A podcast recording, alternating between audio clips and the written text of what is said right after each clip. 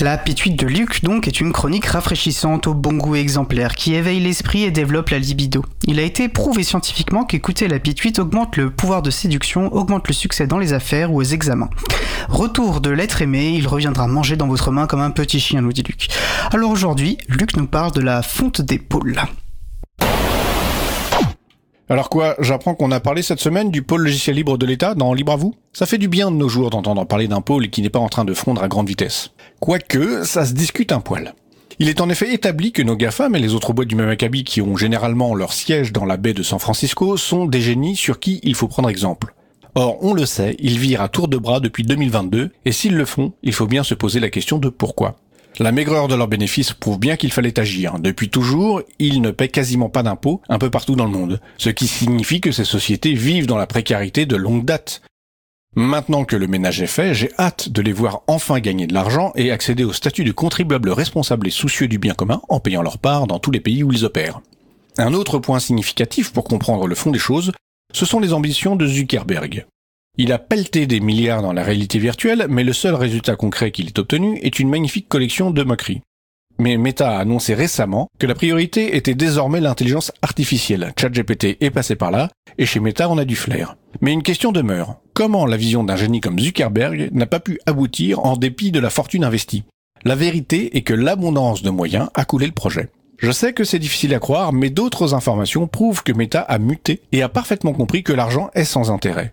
En continuant d'envoyer des données personnelles hors du territoire en toute illégalité, l'entreprise a décidé de faire un cadeau de 1,2 milliard à l'Europe en s'exposant à une énième amende record. Leur réaction à la prune est éclairante, puisqu'elle a été qualifiée d'injustifiée et d'inutile. Inutile, c'est bien la preuve que posséder ou ne pas posséder la somme d'1,2 milliard est sans importance. C'est même un frein. Je croyais que Meta avait pour objectif de transformer la santé mentale de ses utilisateurs en bénéfice, mais manifestement ils le font par pure passion, plaisir de nuire, joie de décevoir devrait être leur nouvelle devise. Ces fameux licenciements correspondent à un autre volet de cette baisse de moyens salutaire que j'évoque. Certains de ces employés qui ont été remerciés dans les vagues de licenciements récentes ont expliqué dans le détail en quoi consistaient leurs bullshit jobs. Ainsi, Madeline Machado, une recruteuse, s'était penchée dans des vidéos TikTok sur ses six mois chez Meta, où elle n'a jamais recruté personne. D'autres rapportent que les salariés ont été collectionnés comme des cartes Pokémon en anticipation d'une reprise du business ou que sais-je encore.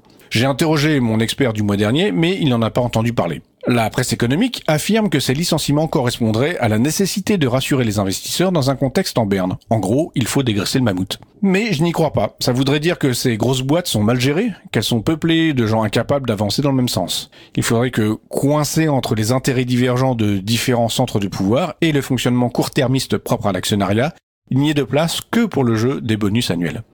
Dans ce monde où l'argent est la mesure de toute chose, la seule stratégie viable serait de pipoter autant que nécessaire pour maintenir l'illusion du mouvement et continuer à faire tomber la thune.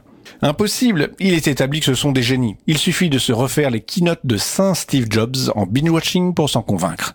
C'est une expérience mystique qui redonne la foi. Dernière démonstration, chez Google, un ingénieur du nom de Lux Cerno affirme que sur l'IA, l'open source est en train de les dépasser. Ils doivent donc s'adapter, lâcher du lest et copier le modèle qui fonctionne.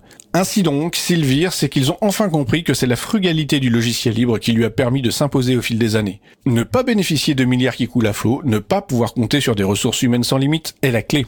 L'avenir, c'est de coder sur un PC vieux de 10 ans dont la touche J ne fonctionne plus, au fond d'une grotte, dans la montagne. Le développeur des GAFAM de demain n'aura à boire que de l'eau de pluie qu'il pourra collecter et les baies trouvées aux alentours pour manger. S'il connaît le succès, il pourra quand même faire bombance avec les restes de sandwich que les utilisateurs reconnaissants lui enverront par la poste. À l'évidence, l'informatique propriétaire se met en ordre de bataille, robe de bure, assis en tailleur sur une planche à clous. Ils vont à nouveau mettre nos libertés informatiques en grand péril. Face à ce nouveau danger qui pèse sur le logiciel libre, j'en appelle donc à Bastien Guéry. Il faut urgemment moins de moyens pour le logiciel libre. Merci de faire fondre ce pôle, c'est une question de survie.